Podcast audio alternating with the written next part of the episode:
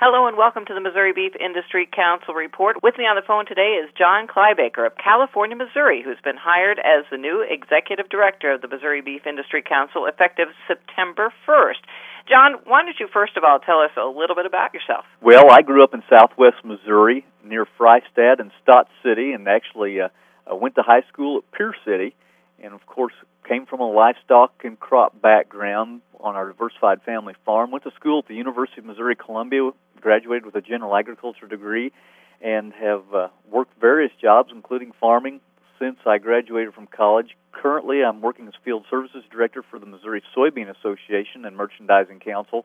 And my wife, Robin, and, and four boys and I own land in southwest Missouri, have some cattle down there, and we've also got a small uh, farm here in central Missouri where we keep some projects for the boys so that they can enjoy the livestock world as well. Well, now, John, as a beef producer yourself, and you've been an at large member of the Missouri Beef Industry Council, you bring a personal interest to the council to take to the table as the executive director. What would you like beef producers to know about how their checkoff dollars are spent in the Missouri Beef Industry Council? The most important thing for my fellow producers to understand is that our programs are truly farmer cattle producer driven programs.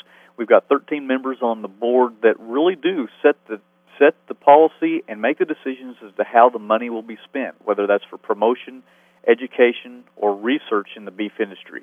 And that's probably the most important thing that a lot of people don't realize is that our peers are the ones making those decisions. And of course, the number one goal of the Beef Industry Council in the state of Missouri is to continue to improve and increase the demand for beef products. And so we'll continue to work hard to keep Americans and Missourians in particular eating beef.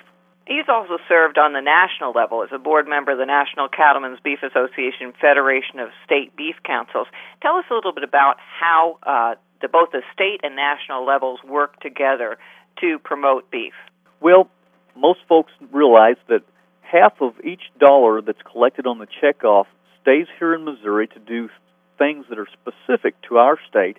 The other half goes to the National Beef Checkoff, which is administered by the Cattlemen's Beef Board, and they oversee national programs. It's a fantastic synergy because uh, there are a number of things that a larger volume of dollars, such as we have on the national level, obviously, coming in from all beef producing states, can do. And then the way that the state organizations as they create exciting programs and, and wonderful education and promotion pieces and help fund some research in locations other than here in Missouri, we can take a hold of that and bring that back into our state. All right, very good. Thank you very much, John Kleiboeker, who is the new Executive Director of the Missouri Beef Industry Council effective September 1st. I'm Cindy Zimmerman reporting.